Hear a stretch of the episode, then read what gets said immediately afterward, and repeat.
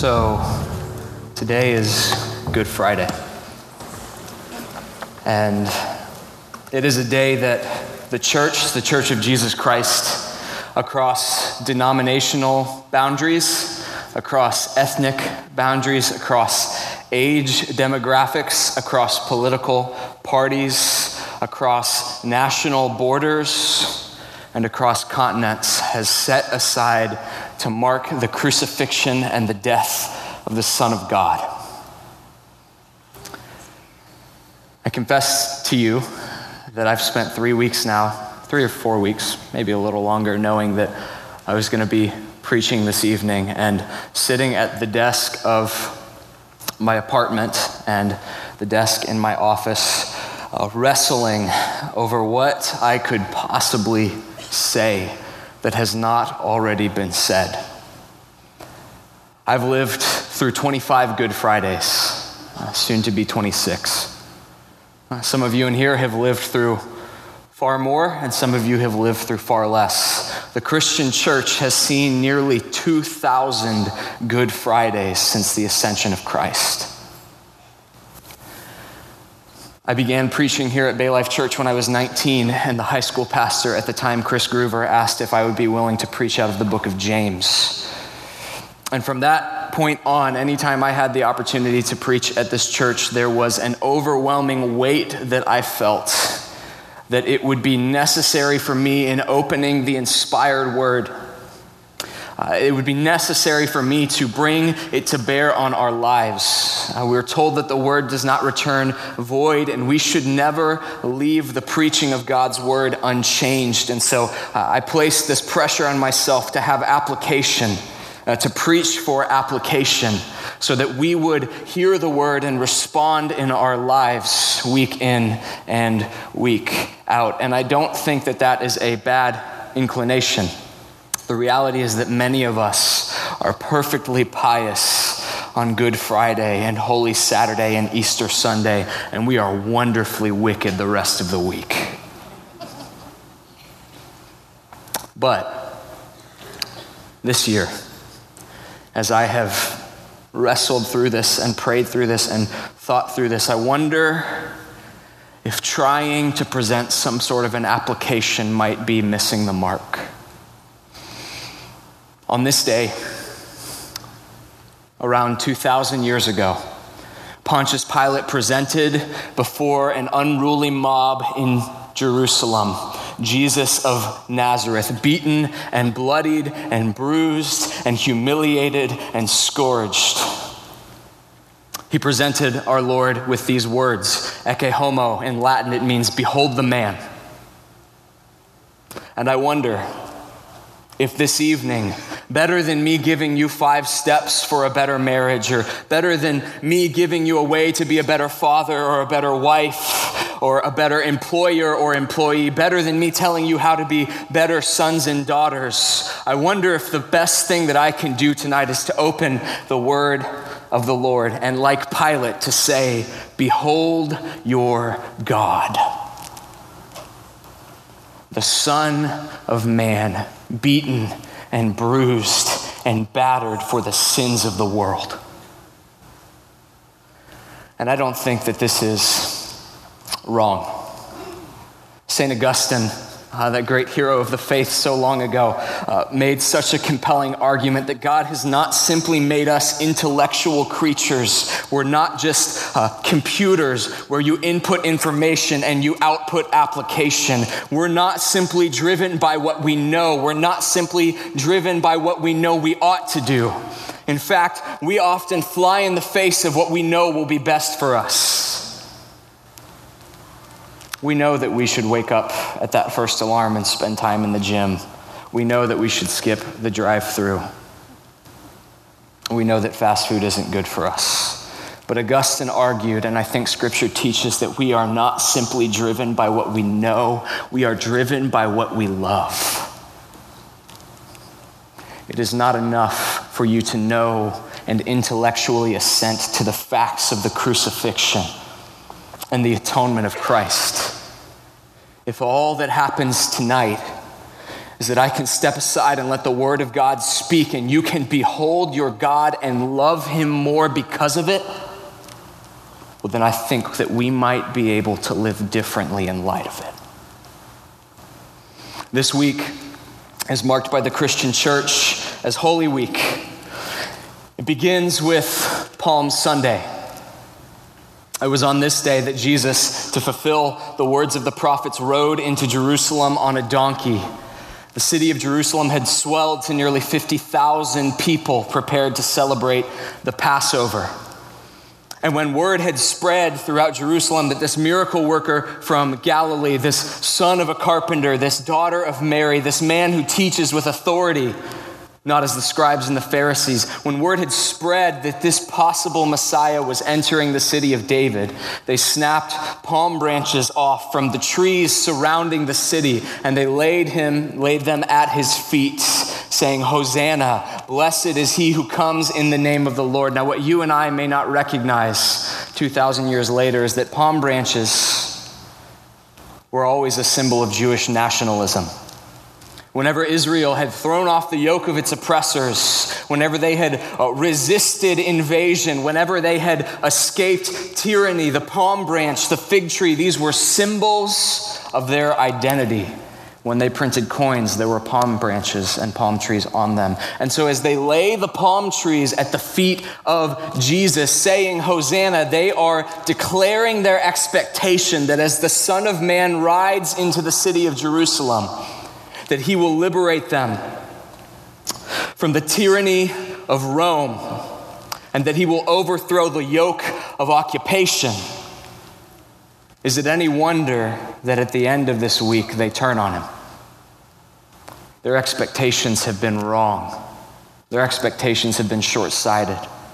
The Son of Man has not come to overthrow Rome or Roman occupation, but instead, he has come to throw off the yoke of sin and as the second Adam to destroy the tyranny of death and corruption as the creation was subjected to futility by the first Adam in the garden.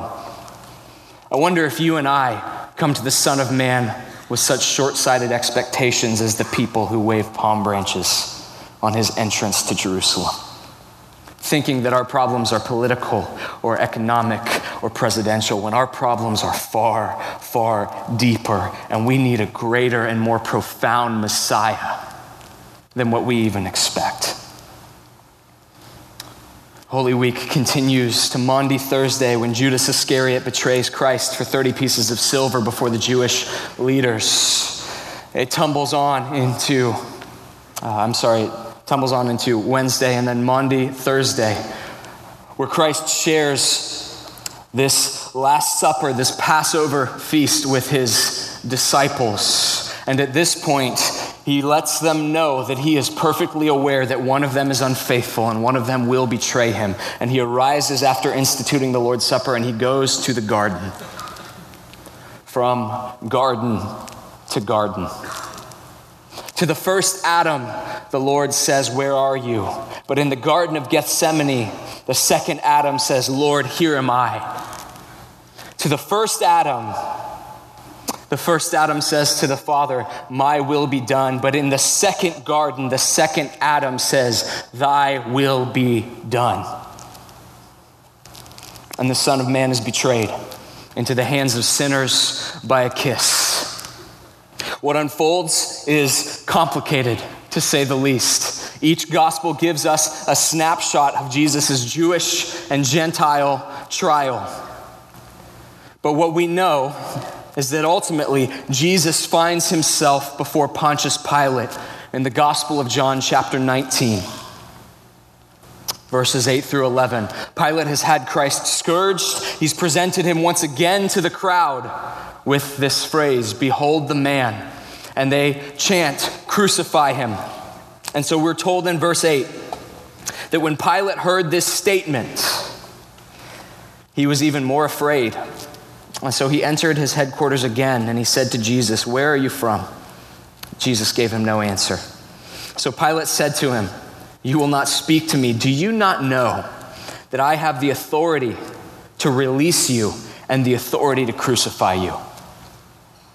That's an interesting statement. I wonder if we've turned that over in our minds in our successive Good Fridays. Because from a human perspective, Pilate's statement is perfectly logical. He is a leader in the occupying and conquering nation.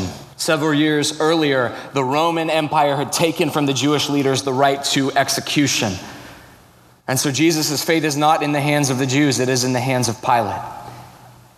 Pilate, no doubt, thinks he's making a common sense statement. But set aside the Roman perspective and adopt with me the Christian New Testament perspective of what is happening here as our Lord stands before Pontius Pilate.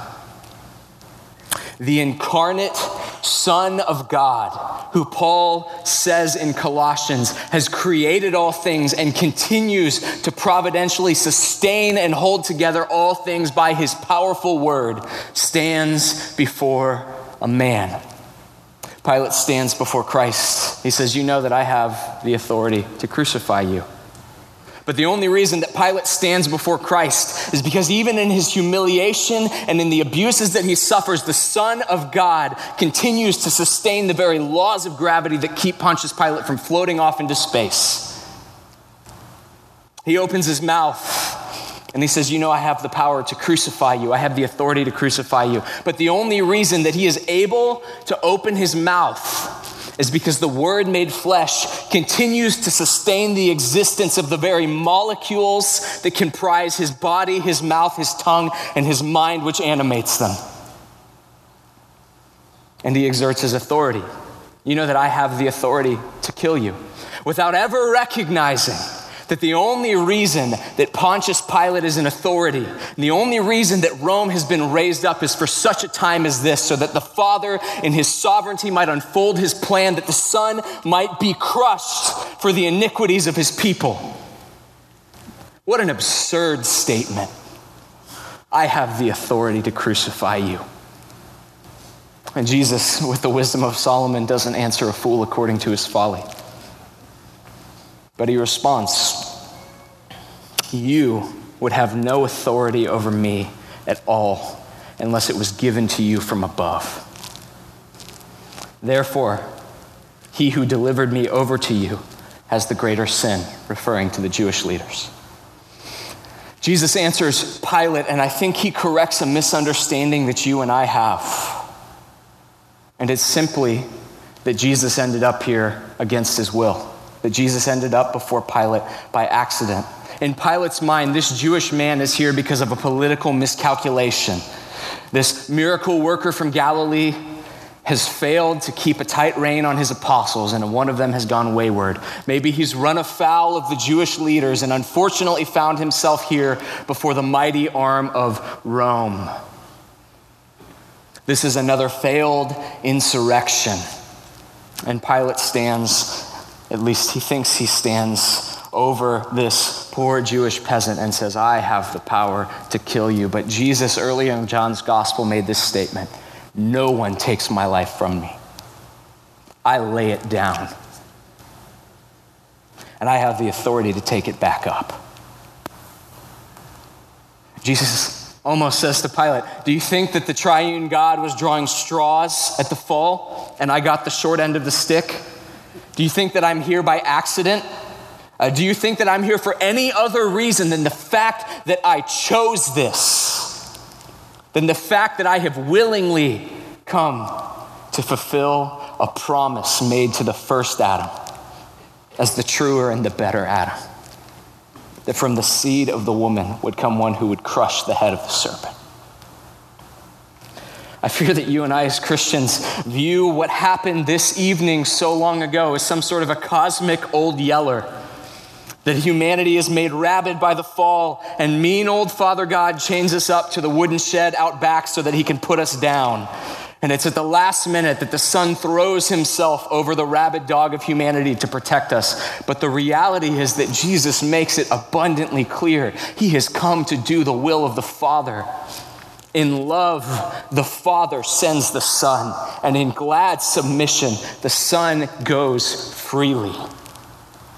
He chooses this. John Milton, the great poet, uh, who is most known for his work Paradise Lost, uh, imagines what the scene in heaven must have looked like after the fall of Adam. And in Milton's imagination, the Father lays down very clearly the consequences of man's sin that they will be cut off, that they will be damned, that they have lost the hope of eternal life and fellowship with God. And the Father lays down the stipulations that the only way that this can be redeemed is by a perfect substitute, a truer and a better Adam. And Milton says all of heaven is silent until the voice of the Son breaks through. And in Milton's poem, Jesus says this. Behold me then, me for him, life for life I offer. On me let your anger fall. Account me man, I for his sake will leave thy bosom. And this glory next to thee freely put off, and for him lastly die. Well pleased, on me let death wreak all its rage. And so it goes. We're told that the crowd is unwilling to listen to Pilate's appeals, and Pilate condemns him to be crucified. In John chapter 19, verses 15 through 18, we are told that they cried out, Away with him, crucify him. Pilate said to them, Shall I crucify your king? And the chief priest answers, We have no king but Caesar. So he delivered him over to be crucified. So they took Jesus and he went out bearing his own cross to the place called, uh, the place of the skull, which in Aramaic is called Golgotha. I wonder if we've skipped over this as well in our successive Good Fridays. Because every gospel documents that Jesus went out, that he is led out of the city of Jerusalem. This is partially due to the law of Moses that if somebody in Israel is to be put to death for their sins, it cannot happen within the camp and it cannot happen within the walls of the city. It must happen outside of the walls. But Moses is writing into law a reality that sin wrought long before him because it's the sin of Adam that puts him outside of the walls of the garden. It's the sin of Israel that keeps them outside of the borders of the promised land. It's the sin of the people that requires Israel to put the wicked outside of their camp in the wilderness. It's the sin of the Canaanites that causes the land to vomit them out. And it's the sin of Israel that will cause the land to vomit Israel out. Sin puts us outside of the walls. It does not simply separate us from the city of God and the garden of God and the people of God. It separates us from one another. Adam and Eve sew fig leaves so that they can cover themselves, not simply from God, but from each other. And the perfect, only begotten Son of God is put outside of the walls of the city, not for his sin, but for ours so that you and I might be brought back into the walls of the city and into fellowship with the God of heaven and earth. So he's led outside of the city so that we may be led in. Verse 28 As Christ is hung on the cross, as he has been mocked, after all of these things, Jesus, knowing that all was now finished, said to fulfill Scripture, I thirst. A jar full of sour wine was there, and they put a sponge full of sour wine on a hyssop branch, and they held it to his mouth. When Jesus received the sour wine, he said, It is finished. Interestingly enough, earlier in John's gospel, Jesus has made this statement that if any man would follow me, streams of living water would flow out of him. To the Samaritan woman in John chapter 5, he said that if you knew who you were talking to, you would ask me for living water. You would never thirst again. But the Son of God becomes thirst itself so that you and I might no longer thirst. St. Augustine once again says, in describing the crucifixion, man's maker was made man. The ruler of the stars might nurse at his mother's breast, that the bread might hunger, the fountain thirst, the light sleep, the way be tired on its journey, that truth might be accused of false witness, the teacher beaten with whips, the foundation be suspended on wood, that strength might grow weak, that the healer might be wounded, that life might die. The fountain of living water is made to thirst so that you and I will thirst no longer. and this drink is extended to him on a hyssop branch. If you know anything about Old Testament history, you know that after David's sin with Bathsheba, he pleaded in Psalms 52 that the Lord would cleanse him with hyssop. And when Israel prepared for the Exodus, as the angel of death entered the Egyptian camp, they took the blood of the lamb on hyssop branches and they spread it over the doorpost. We're fortunate to have more than one gospel because there's things that Jesus said that only certain gospel authors include. And so we know before Jesus' final statement from Mark 15 34 that he cries out in Aramaic, Ilahi, Ilahi, lama sabachthani, which means, My God, my God, why have you forsaken me? Now, there's two responses that tend to happen in our day and age. The skeptic looks, the skeptic looks at this and says, See, he failed. He never expected this. He never expected crucifixion. He expected what those with the palm branches expected. He expected political triumph over Rome. He is crying out because truly he feels abandoned because his mission has been unsuccessful. The Christian reads this, I think, possibly just as wrongly. Because many of us have said that this is the point at which the Father turns his back on the Son and breaks fellowship with him. But I just want to be honest with you. I have no idea how the Trinity can become a duality and the universe still exist. Better understanding of this, a better understanding of this is that Jesus is beginning something. Songs are a funny thing in our day and age. Uh, because the longer that you live with songs, the longer they kind of find their way into your bones and your pores and your, your bloodstream, uh, the less that it requires from that song for you to recognize it and allow the real to play in your head. So if I were to say, just a small town girl living in a lonely world, she took the midnight train going anywhere. In West Philadelphia, born and raised on the playground is where I spent most of my days. The song begins. You've grown up with it.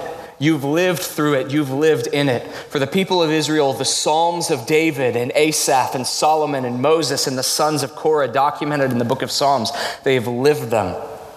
They don't have contemporary worship leaders. They sing the Psalms when they gather, they sing the Psalms uh, when they work. There's every indication that the Psalms are Christ's favorite book of the Bible. And what Jesus says in this statement in Mark 15 is the first few words of a song. Psalms 22, which Brad read for us during worship. My God, my God, why have you forsaken me? Now imagine with me as we walk through the 22nd Psalm. Imagine for the Jewish leaders as this song begins to play in their mind as they observe what is happening on Golgotha. Imagine how this might play out because I think that this is Jesus' intention. It's long, but it's good. Psalms 22 My God, my God, why have you forsaken me? Why are you so far from saving me? From the words of my groaning, oh my God, I cry by day, but you do not answer. By night I find no rest. Yet you are holy and enthroned on the praises of Israel. And you, our fathers, trusted. They trusted, and you delivered them. To you they cried, and they were rescued. And you they trusted, and were not put to shame. But I am a worm and not a man, scorned by mankind and despised by the people. All who see me mock me. They make mouths at me, they wag their heads. He trusts in the Lord. Let him deliver him, let him rescue him, for he delights in him. Yet you are he who took me from the womb. You made me to trust you at my mother's breast. On you was I cast from my birth. And from my mother's womb you have been my God. Be not far from me, for trouble is near and there is no one to help. Many bulls encompass me, strong bulls of Bashan surround me. They open wide their mouths at me like a ravening and a roaring lion. I am poured out like water. All my bones are out of joint. My heart is like wax, it is melted within my breast. My strength is dried up like a potsherd, and my tongue sticks to my jaws. You lay me in the dust of death. For dogs encompass me, a company of evildoers encircles me. They have pierced my hands and my feet. And at this point, I imagine that their eyes move up to the cross as the song plays in their mind. And they look from arm to arm to feet. I can count all my bones. They stare and they gloat over me. They have divided my garments among them, and for my clothing they have cast lots. And at this point, their eyes fall from the cross to the Roman guards who are casting lots for the garments of Jesus. But you, O Lord, do not be far off. O you, my help, come quickly to my aid. Deliver my soul from the sword, my precious life from the power of the dog. Save me from the mouth of the lion. You have rescued me from the horns of the wild oxen. I will tell of your name to my brothers. In the midst of the congregation, I will praise you. You who fear the Lord, praise him. All you offspring of Jacob, glorify him. Stand in awe of him, all you offspring of Israel. For he has not despised or abhorred the affliction of the afflicted. He has not hidden his face from him, but has heard when he cried to him. From you comes my praise in the great congregation. My vows I will perform before those who fear him. The afflicted shall eat and be satisfied. Those who seek him shall praise the Lord. May your hearts live forever. All the ends of the earth shall remember and turn to the Lord. All the families of the nations shall worship before you. For kingship belongs to the Lord. He rules over the nations. All the prosperous of the earth eat and worship. Before him shall bow all who go down to the dust, even the one who could not keep himself alive. Prosperity, posterity shall serve him. It shall be told of the Lord to the coming generation. They shall come and proclaim his righteousness to a people yet unborn, that he has done it. And with that, Jesus says, It is finished. He has done it. John includes something that's important that upon uttering this, it is finished, he bows his head and he gives up his spirit. Even in death, nobody takes it from him, but he yields it willingly. Michael Horton, theologian out of Westminster Seminary, says it in this way Even in just wars, rulers send others into battle, into a battle that they have declared. Only this king has walked alone and unarmed into the night to be willingly handed over to Satan, death, and hell in order to disarm the powers of darkness. It is indeed finished. He has indeed done it. And we mark that this evening. We move now into a time of communion. This was instituted by Jesus on the night that he was betrayed. And it is profoundly important to us as Christians. I think that a great tragedy in the church is that we think of communion wrongly. We conceive of it incorrectly, that we have communion because the ushers have taken time this week to prepare it. And it's not that I'm not thankful for them. Uh, we take communion because our tithes and offerings bought us bread and grape juice and nice little cups to fit both in. But the reality is that you and I take communion. The elements of communion are ultimately not paid for by your tithes, and they are not presented by the hands of the ushers. They are bought and presented to you by the atoning work of the Son of God. You come to this table not by your own righteousness, but out of righteousness that is not your own. And ultimately, it is not the ushers that serve you, but it is Christ who presides over this table. If you're a Christian, I want to invite you to take time now to examine your hearts. Paul tells us in Corinthians that communion looks in several directions. We look back at what Christ has done, we examine ourselves now but he tells us that every time we come to this table, we proclaim the Lord's death until he comes again. And when he comes again, there will be a greater table, a marriage supper of the Lamb.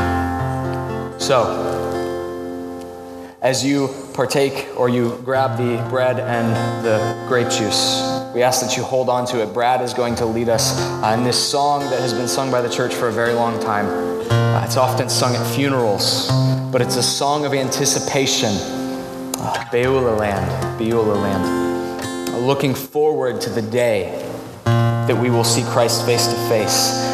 And this table you come to now in a small portion will be fulfilled with Christ sitting bodily at the head of it. Take this time to examine yourselves, hold on to the elements, and I'll come out in a few minutes and we'll take communion together. Can I pray for us as we go? Oh, Father, what a marvelous mystery it is that to redeem slaves you would send a son. Father, what a terrible tragedy it is that your people so often fail to live in light of the profound atoning work of the Son of God. Father, what a shame it would be if we leave this time together failing to love you more. Lord, that you would not just shape our minds but our hearts, that they would be conformed to the image of your Son, that we would carry in our bodies the afflictions of Christ, that we would walk in light not only of our Lord's death, but his resurrection and his return. Father, I pray as we tumble towards Sunday that we would not spend this weekend as the first apostles did, wondering what was next, but we would spend this weekend rejoicing and knowing that Christ has not simply died, but that Christ is risen and that Christ will come again. We ask all these things in Jesus' name. Amen. We'll see you on Sunday.